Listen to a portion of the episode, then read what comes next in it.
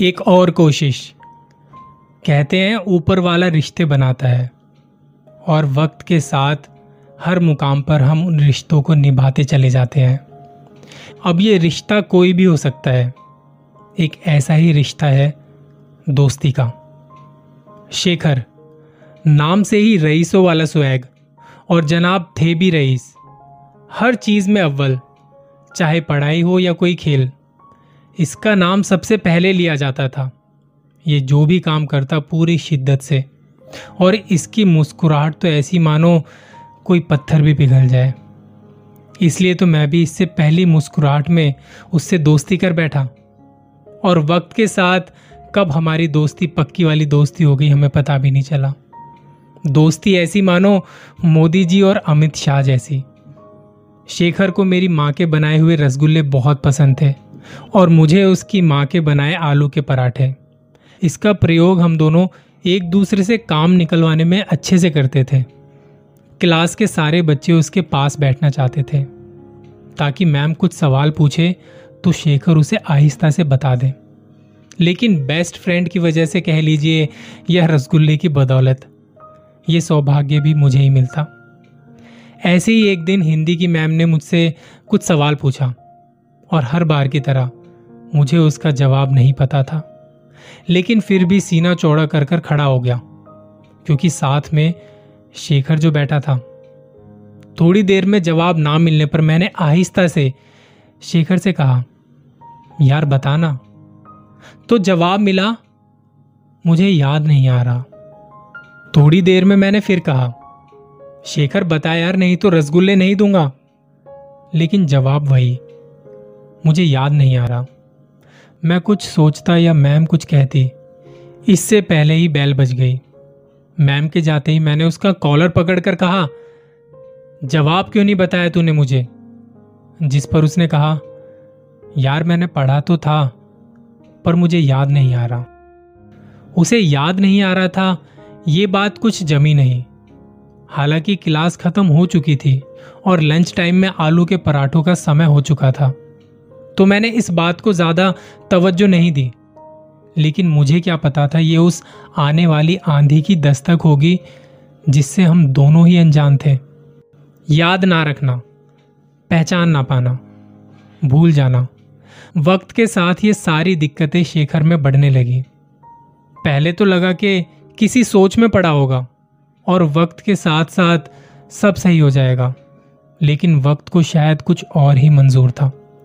जैसे जैसे वक्त बीता, परेशानियाँ बढ़ने लगी। और नौबत तो यहाँ तक आ गई कि कई बार वो मुझे भी नहीं पहचान पाता था। और वक्त ने हिसाब तो उस दिन लिया जब कई सारे डॉक्टर ने चेकअप किया और रिपोर्ट्स आई तो पता चला कि उसे अल्जाइमर है। ये एक ऐसी बीमारी है जो बढ़ती रहती है और धीरे धीरे आपकी मेमोरी और ब्रेन के दूसरे फ़ंक्शंस को एक दूसरे से जोड़ने से रोकती है। और इंसान अपनी याददाश्त खो बैठता है।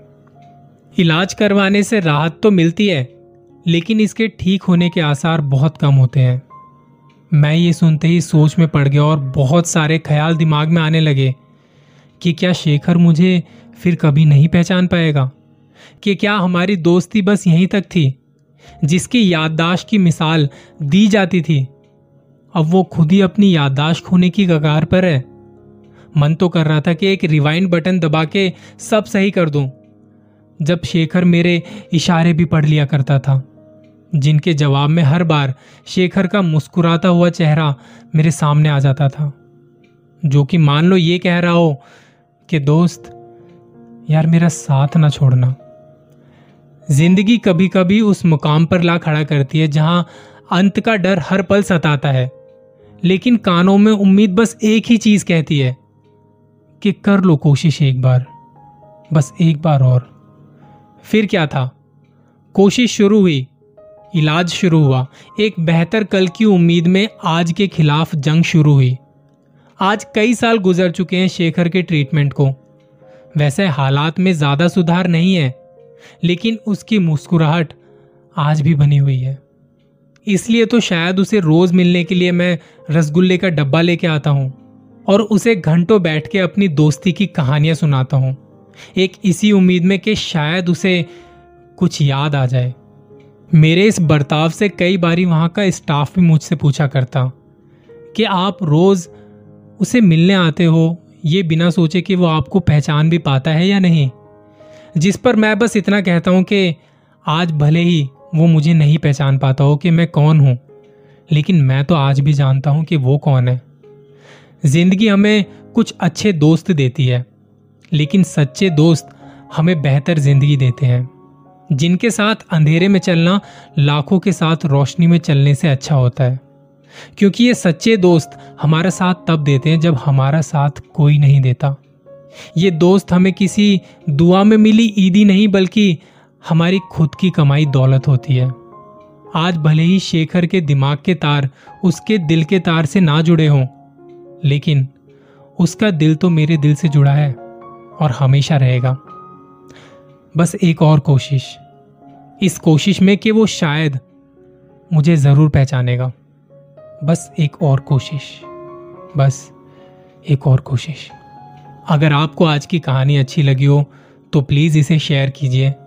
क्या पता किसी की ज़िंदगी में ये कहानी एक नया मोड लेके आ जाए, क्या पता किसी इंसान को इन शब्दों की बहुत ज़रूरत हो।